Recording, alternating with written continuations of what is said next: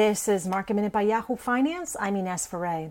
The markets are in the green today with the Dow up more than 400 points after Treasury Secretary Steven Mnuchin said he's hopeful the White House and Democrats will be able to strike a stimulus deal.